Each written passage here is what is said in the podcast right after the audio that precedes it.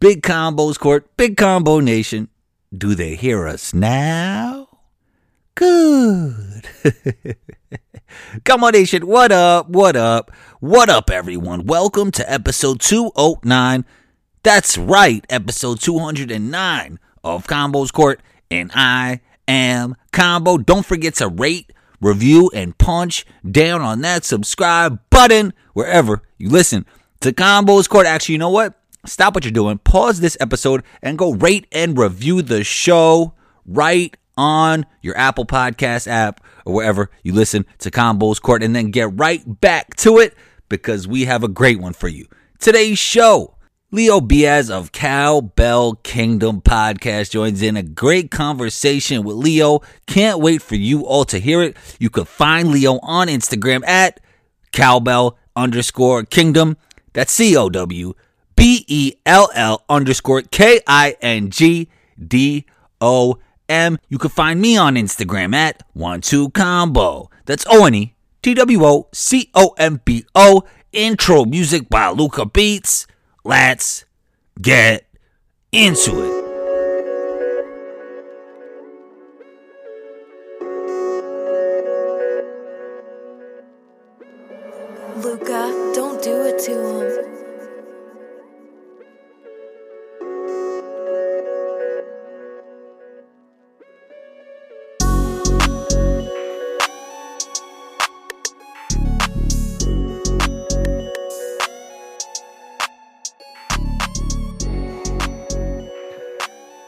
Leo of Cowbell Kingdom. Welcome to Combos Court. How you feeling today? I'm good, bro. I'm tired. I did a podcast, a, a live podcast at a local restaurant yesterday, and it took me so long to edit it. But uh, yeah, man, I heard grinding and excited to be on here with you. It's the restaurant that you're usually recording from, right? I, I hear you talk. I hear the ads. I've been listening. I've been tuning in. Is that the same restaurant, or is this another one? Yeah, so that's this was the first uh, in guest uh, guest that I had for for the podcast. So technically, it's the first one. It's released in about two hours. Um, I did one on Tuesday live uh, with one of my co-hosts. So it's it's exciting times. I mean, it's a new partnership. We're also doing some marketing with uh, for them, and we'll see where it takes us. My guy Rob Folder speaks very highly of you, so uh, it's good to have you on the. I love shooting him, guy. man. Yeah. he's the man. He's he's the man. I'm definitely gonna have him on soon, probably next week or something. Most definitely, most definitely. All right, so let's talk Kings basketball. Let's talk Kings basketball. Um, I wanted to start with Luka. I know it's not a positive way to start, Man, man, come on, dog. but uh, do you feel there's a cloud over Kings basketball because of the whole Luka thing? Always, bro. There always will be one until they start winning. Uh, you know, if you're mediocre every single year and you have a guy that's Hall of Fame potential, barring injury, it's tough to really swallow that. No matter what they say, some Kings fans could be super optimistic and say, "Oh, just get over it, just move on." How do you move on from that? you know what I'm saying? Like, how do you move on from that? You can't until you start winning. That's it. Yeah, I mean, when it happened, draft night, I this guy Luka is going to be the best player in this draft. What were your thoughts draft night though? Like, what were you thinking that night? Were you happy with Bagley? What what was your thoughts? Well, people who follow me uh, know that I was super high on Luka two years before. I Okay. followed him for a long time. I had a lot of sources out there pretty much tell me people that I trust that he was going to be the man. And the day they got the number two pick, or they they they ended up going into the top three and then getting top two, it was like, oh my gosh, it was something that was meant to be, right? Because I knew that Ayton would go one just because of the connection between their owner and and leading up to I spoke to the owner's son around. He was like, "Man, we love Luka, blah blah," and I was like, "Man, this is a good sign. Like they're gonna draft. It's it's obvious to draft Luka is what a logical person would would ask himself, right? And you know, and then I get somewhat confirmation um, from the Suns owner, and I'm like, "Oh, perfect." And I was in a good mood. Like our whole team was like, yeah, we're gonna draft Luka. Then I get word three days before the draft, you know, off the record that Bagley was going to be the guy. And literally for the next few days, I was sick to my stomach.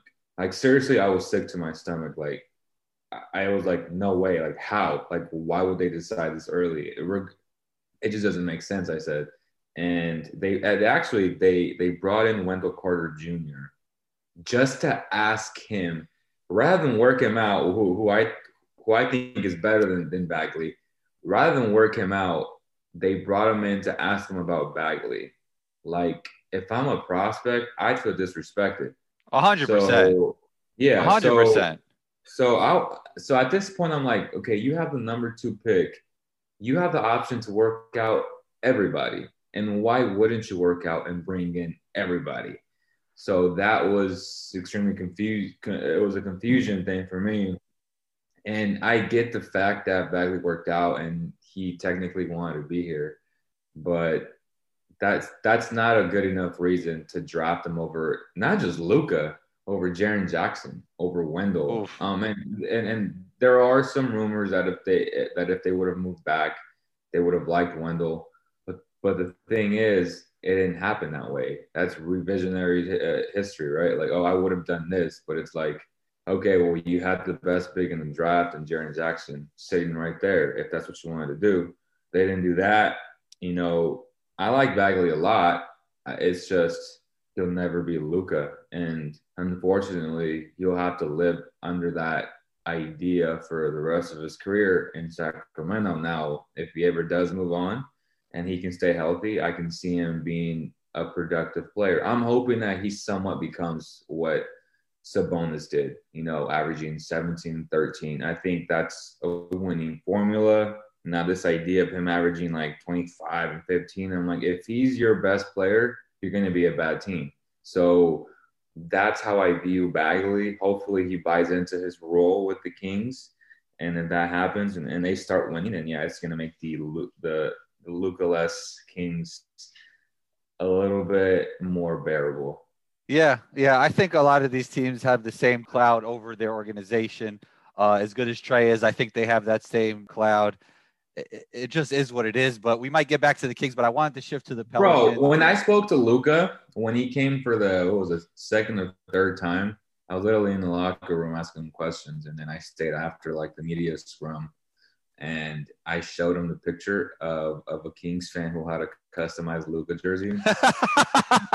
Bro, I kid you not, like I'll never forget the image of his face. He smiled and he was just so excited to see that. And in my head, I'm like, like he legit wanted to be a Sacramento King. Like, you got to think about this. This guy grew up idolizing Peja and Vlade. And for those two guys to pass up, out of all the Euros they've drafted, to pass up on this guy, it made no sense. For someone like Vlade's pedigree, all right, so wait, there, there's the, there, there's reports that Vlade had some issue with somebody over there. Like, is there any truth to all that? I mean, that has nothing to do with Luka though. That has to do more with his dad. But Luka, like, and this is me telling you, like, I'm in the locker room with this dude, and he legit just couldn't stop smiling. Like he said, send that to my PR guy. Why would you want that picture? You know what I'm saying? Like, obviously, that meant something to him. And, and that's what I'm saying, which goes back to the idea of him idolizing Vlade Divac and Peja Stojakovic. But for those two guys, European superstars, you know, to pass up on such a great talent made no sense to me whatsoever. And it made me sick that day because I was like, man, like Luka legit wanted to be a king. And all these reports that surfaced that his his inner circle, his dad didn't want him to be a king. That's nothing, nothing to do with Luka. Like that's his. It's you know, it's like you're in a circle. Oh, I don't want him or I don't want Leo to work for ESPN. I want him to work for Fox. Like I want to work for Fox. You know what I'm saying? So that's really how it is, and I'm I'm trying to paint that picture because that's that's the experience that I had with Luka So man, just seeing him smile and look at the picture, and then say, man, text this to my PR. I'm like, you know, like he he didn't have to say that. Obviously, it meant something to him. Like make no mistake about it. So yeah, that's my story, man, and it's just unfortunate. It's just like, damn, like he was meant to be a king, man. And can you imagine that, De'Aaron Fox and Luka Doncic? Like, oh yeah, yeah, ah, Jeez. Go Yeah. ahead though. yeah. But um, no, I have to backpedal a little bit. So, what was the issue with Vlade and Luka's father? This this is all speculation. All I've heard is that he just didn't want to come here because of issues that they had. I what issues? I have no idea. Like it's, Got you. you don't draft. It's the same thing with Steph Curry. It's the same thing with all the guys who supposedly said, "I don't want to be here." Right? Like Steph didn't want to get drafted by the Warriors. He they said, "No, we're gonna draft you." You know what I'm saying? So if they wanted to draft you, they could have drafted you. That's just a fact. Like this ain't the NFL. You're not gonna hold out. You're going to play the game of basketball for the team who drafted you. So uh-huh. that I that notion of of Luka of Luka not wanting to be here is a is, is just a flat out lie. It's a lie. Yeah. One because I experienced it literally. Uh, two because again, you you don't care what guys think. Like if if you like a guy, you take him. Period.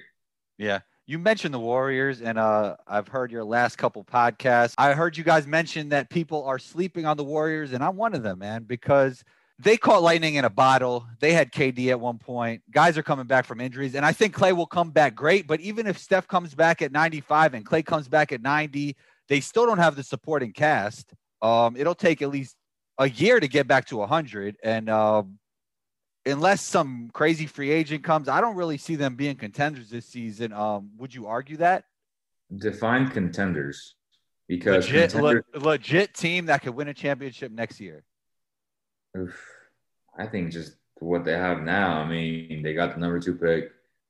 I think they're coming back. I think Klay is coming back at 90, and Steph was look, man. Steph was 100. percent Like Steph just didn't no, no, seriously, seriously. Steph just didn't want to play. I, I know this for a fact. Uh, he's 100. percent So book it right now. You know, tell everybody. You know, he's 100. percent Draymond's 100. percent Uh, the interesting and X factor for me is Andrew Wiggins, right? He's had all these opportunities. I'm higher on Wiggins than most, me personally. I like him. Sure. And, and now in this in this new role as a fourth, fourth or fifth guy potentially, Yeah. that's scary.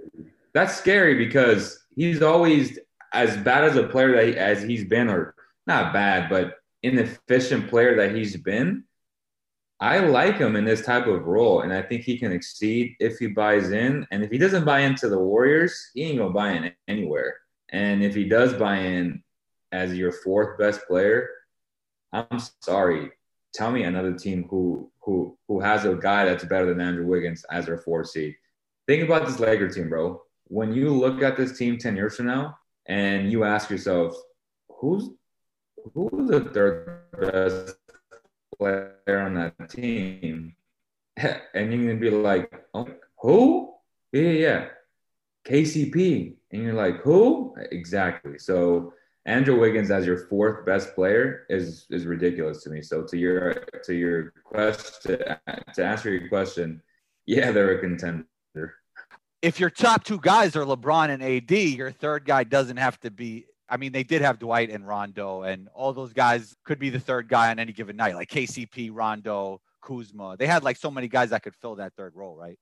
Yeah, but KCP was the most consistent out of all those guys. No, I'm with you. I'm with you. No, I'm with like you. that. Rondo had Rondo had two mesmerizing games. The rest were really bad. Like if you really go back and watch him play, Rondo was terrible in most games. But what a casual fan always remembers is like the game, like which is the last game. He he was shooting lights out. Fact of the matter is, go back to his playoffs. He had a he, he didn't have a great bubble shooting wise. I mean, but they only remember what they want to remember. Like KCP was the most consistent on both ends of the floor. He brought it every single night, and he was their third best player overall for the bubble and the NBA Finals. And to me, again, when you look at that and you look at all the things that went well for the Lakers, not taking anything away from them, everything went well for the Lakers. And that team, I'm sorry, that team would not come close to that Warriors team. Uh, that Rockets team that lost to the Warriors would have beaten this Laker team. Like it's a good team. Like it's it's a great team. But uh, when you rank this team amongst the NBA champions, it's towards the bottom of the NBA champions. for sure. Like the supporting cast was atrocious for the Lakers. They just have two really good players, and they had an NBA bubble that really helped them out a lot. And they had a banged up Heat squad. And as you know, this, I mean, if you know Coach Ralph Fedor, that team was banged up, bro. And like Dwight Howard was out here doing some some some unnecessary type things. Just uh, put it that way. Yeah, yeah. No, KCP definitely was consistent. I mean, a lot of people get on him just because of his contract, not that the player that he actually is. Like that's the thing with him. People always want to talk about money, but they don't actually look at the player. I think that's the big thing when it comes to KCP. Yeah, the the whole money situation is such a complex issue. It's like here in Sacramento, some Kings fans say, "Oh, De'Aaron Fox doesn't deserve the max yet," but it's he does. Like, uh, De'Aaron Fox is a max. He no, he deserves a max. Right, right, right. It's just I'm like, but even technically, even if he doesn't deserve the max, someone's going to pay him the max because that's just what the market is. And I always give them the the the house analogy. If this house is worth five hundred thousand on the market, hey, guess what? It's worth five hundred thousand on the market. Like, doesn't matter if you think it's worth four hundred or three hundred or two hundred. The house is worth what it is because that's what the market dictates. And if the Kings don't give him a max, hey, guess what? Somebody else will give him a max and I understand like he he hasn't from a production standpoint hasn't quote unquote deserved it. So I understand the argument, but you're not paying a guy off production. You're paying the guy off upside and what they can be in the middle part of their careers. Like that's what guys get paid for at that age when their rookie deals expire. You're not paying them necessarily on what they've done for you yet. It's what are they going to do for me in the next four years? Is why they pay these guys an abundance of money. Yeah. So we're talking De'Aaron Fox. We might as well shift into the Kings, back into the current Kings. What would you like to see them do in this offseason? They're uh they got the 12th pick overall. What would you like to see them do in the draft? And how would you like to see them build around DeAndre? More three and D, like what, what do you think they need in this draft and in the offseason and in free agency? It's tough, man, because I don't have a good read yet on uh, the new GM and Monte McNair. You know, everything's been virtual. You know, you haven't been able to talk to them. Usually, we have like a like a lunch, like off the record lunch uh, with the coaches and with the GMs and stuff. Typically every year, and you kind of get a good idea of where their philosophies stand. But with all this COVID stuff, you know, you really haven't had that chance. And you know, he just got hired. He just hired his his team in the front office they ended up keeping Luke. And a huge reason, don't don't never admit it now, but logically speaking, they kept Luke because of the financial situation, because they just finished paying Dave Joerger off and they didn't accept the idea that okay, we would have to pay Luke for three more years plus the new head coach another five to seven million dollars. Like that's not what the minority owners wanted to do. So they ended up keeping Luke. Can they work it out? Sure. Can, does Luke have the upside and the potential to be a good head coach? Absolutely. The fact of the matter is he's not, and he hasn't been in four years that he's had. You know, that one half year with the Warriors is an outlier. So his three years in LA is one. And he was kind, and he was kind of on autopilot when Steve wasn't there. Exactly. Yeah. That's my point. That's my point. So that outlier year, his three years in LA and his one year in Sacramento have been really bad. So can he become that coach that we think he can be? Absolutely. Um, will it be in Sacramento? Who knows? Or is he just, or will he just be the guy like a like a Gentry that technically is a really good lead assistant? Like there are guys who are lead assistants, and there are guys who are head coaches in the NBA, and that's not a bad thing. You know, I, I don't want people to take that as a knock or or or whatnot, but I just feel like if I had to bet on it, I think he'd be a great, great lead assistant and not a head coach. But to answer your question about De'Aaron Fox and how do you build around him, he definitely needs shooters around the guy. Uh, he's in the process of developing a jump shot. Like if De'Aaron Fox has a, a consistent jump shot, he's going to be a top 10 player. Like his talent is just so insane. Like if you, uh, people who watch him play, um, obviously played in Sacramento, so not a lot of people watch him play nationally. But this guy's IQ, the game slowed down for him last year. He's just he's a really good playmaker, a really good leader on the floor now.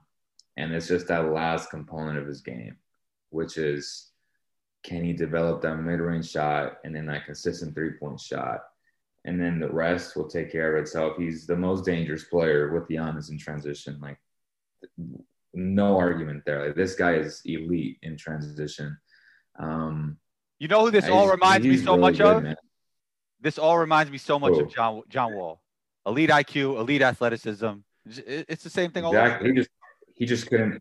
Yeah, he he just couldn't ever develop an actual jump shot, right? But he he was still really good. Like he was still an Oh. all star. He Yeah, just wasn't the best guy. But but like we all know that John Wall had the potential to be the best point guard in the game. If he 100%. Not if he wants, because yeah, because I I don't know if he you know guys don't miss shots on purpose, but it's just a matter of him just buckling down and just you know working with Rafa Dor to uh to fix that broken jump shot. Yeah, and I think even Ja Morant's a third guy you could add in there. If they just get that shooting in there, they're best point guard in the league. And I still think John Wall is un- underrated, and I think he'll come back real strong. I want to shift back, shift to the Pelicans. Uh, I, I haven't had a chance to talk about Stan Van on this podcast, so I'd like to talk about it with you. How much of Stan Van Gundy's success do you believe is just the health of Zion? Man, they looked good before the bubble, before the pandemic. You know, I was there uh, during that last ESPN game was Kings Pelicans. It was my first time watching Zion up close, and I was like, "Holy moly, this guy looks like a like a linebacker slash defensive tackle, but yet he jumps, you know, fifty nine inches in the air and does some crazy things, right?" Right. Um, and you know, he's really good, really, really good. But again, same as uh, De'Aaron Fox, his IQ is off the charts. Great feel for the game, but he he can't shoot, and teams will play you to your deficiencies. Same with Giannis. I mean, there are certain guys like this, like the Giannis's, De'Aaron's, Zion's, that if they do develop a jump shot, it's over. Like, make no mistake about it. But the the, pro- the problem is they that they do have these deficiencies. So uh, teams are going to take advantage of that, and they're going to dare them to shoot. Yeah, well, they have a few games where they, I mean, they're professional basketball players. Yeah, Or they're- have to become secondary options on championship teams. or that, or that. Um, Yeah. And again, there was an argument that Giannis could. Again, he's a two and not a one, but I'm like, bro, it took LeBron years to win the championship. LeBron and LeBron, LeBron's IQ is so different, though. It, it's just so different than Giannis and the vision. And So are all you saying that? Giannis, are you saying that Giannis is number two? Yeah, because Wow. because look, my first of all, he can only score on one level. Second of all, he Okay. doesn't have the vision. Yeah, no, no, does. no, no. He makes the right pass. He doesn't have elite vision though. He makes the right pass. He's But- gone better. He makes the right pass, but to be a top guy, you need that vision unless you're some kind of like Kawhi type scorer in the mid range. Like you need that vision to be a Okay. to be a number one guy. So if you're only going downhill and scoring on one level, like he doesn't even have sec- second box scoring, like he can't even score outside of that layup area. It's tough because guys could just wall up on you and do a lot of different things in the playoffs. And he still puts up 30. Like, No, no, definitely. that insane deficiency, like, he's still that great. He is great. He is great. To be the top guy in a championship team, I think he needs to add that second second box scoring, not even three point shooting, second box scoring and a mid range.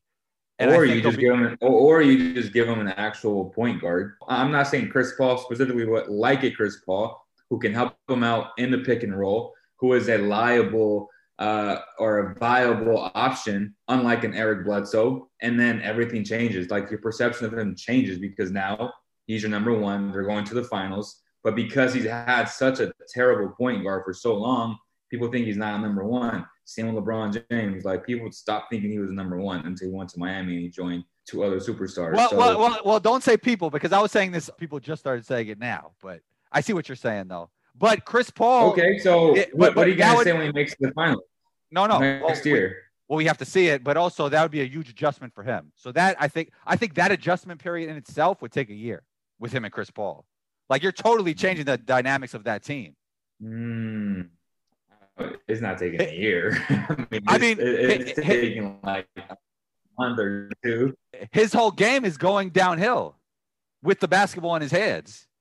But now you have a point guard who can set you up even nicer in the pick and roll. where if they do cheat on you on the roll, hey, guess what? You have a can just knock it down. So go ahead and cheat. You don't have that with Eric Bledsoe. It's it's not a tough adjustment for one of the best players in the league to adjust to another great player like this who just meshes perfectly with him. Like it's it's not tough at all, like at all. I don't know. I think like if it was Chris Paul and AD, I would agree with you because AD has such high off ball value. Giannis, his whole career, he's had the ball in his hands. Like I remember watching them play five years ago. He was going downhill in transition with the basketball in his hands. Uh, also, this whole AD argument, bro, it's it's ridiculous. Like AD is a 32% three point shooter. Like he's not that much better. Like Giannis can Giannis has already proven that he can hit three point shots. It's not like he's like a guy that I mean, sure, leave him open, but he's able to hit that shot more more times than not. Like it's not. It's it's it's it's just ridiculous. It, it, it's it's about AD it's, not even. AD doesn't come close to to to Giannis, bro. AD is like a Walmart Giannis. Stop it. No, no, he has a lot more off-ball value than Giannis, though. Like he could get quick hitters. He's a better lob threat. He could hit, get in the mid-range, one dribble pull-ups, No, and he is a better. lob threat. He's not a better he's lob. Not a better lob. He just plays with LeBron James, who can set him up for the lobs. Who does Giannis play with that can set him up for a lob? That's my point. If you put a, a, a viable point guard where you're allowed to play in that type of role, how do you know he's a better lob threat? There's just no way. So you don't think AD is better at getting quick hitters and has more off-ball value than Giannis? Yeah, he's a better shooter, but he's not that much of a better shooter. Like he he's a Well, statistically he's a 32% three point shooter. that keeps I mean, you honest. That keeps you bad. honest, though, right? That keeps you honest. That keeps the defense somewhat honest. Giannis is 30% though. So it's two it's it's 2% difference. Giannis shot more and and and and, and Giannis shot more threes for your information. No, no, and it's not all about three-point shooting because Jan AD doesn't have to get all the way to the rim to score. He got little floaters. He got hooks. He got touch shots. All that, all that stuff matters so much. They just play differently though. Like Yeah, that's true. I agree. but Giannis can do all that. But that's not his role. His role is much bigger than what AD's role is. And that's what people don't really understand is like, okay, you make AD do all this and, and you tell me where that leads to you. Uh, a non-playoff team like the Pelicans. Because he'll never be a number one. He will al- now he is a number two who who was blessed enough to play with LeBron James. You put LeBron James and, and Giannis, and yeah, they're gonna win the championship. That simple. That's true. That's true. I'm not mad at it. I think there is some skill stuff that AD is head and shoulders above Giannis. And as a number one, though, I would agree with you. Giannis is probably better as a number one. I would agree with that. Because he could create off the dribble better and he's better downhill and he's better with the basketball in his hands. I would agree with that.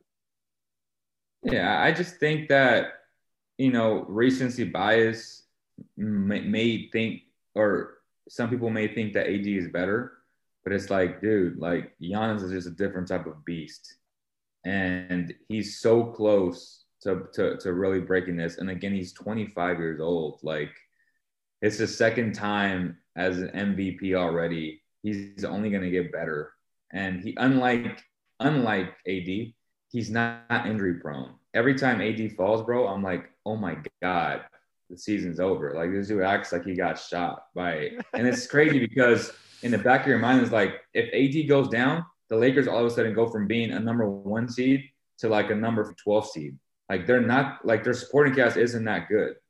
And that's the thing, how that team was constructed. I'm like, if one of those two guys go down, it's a wrap. No, I, I I see what you're saying, but when you say recency bias and people, I just I, I want to be removed from that because I was saying AD over Giannis for months. But I see what you're saying though. I'm not mad at it. You great stuff. You're always welcome back on the show. Uh, Leo, let them know where they can find you on social media and everywhere else.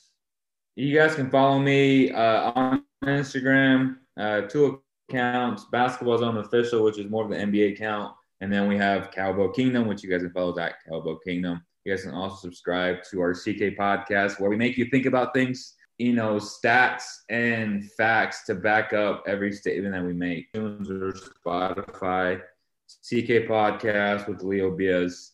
Uh, and yeah, man, whenever you want me on, we'll have a nice conversation. Uh, it's always fun to go back and forth, man. That's what makes sports so much fun, and that's why we love sports. You're always welcome back on the show. Uh, thanks again. thanks again, and talk soon, Leo. All right, brother. Appreciate it. Thank you for listening to Combos Court. Punch down on that subscribe button if you haven't already. And big shouts to Leo for joining in. We appreciate you. Also, man, rate and review the show wherever you listen to Combos Court and be on the lookout for episode 210 Combo out.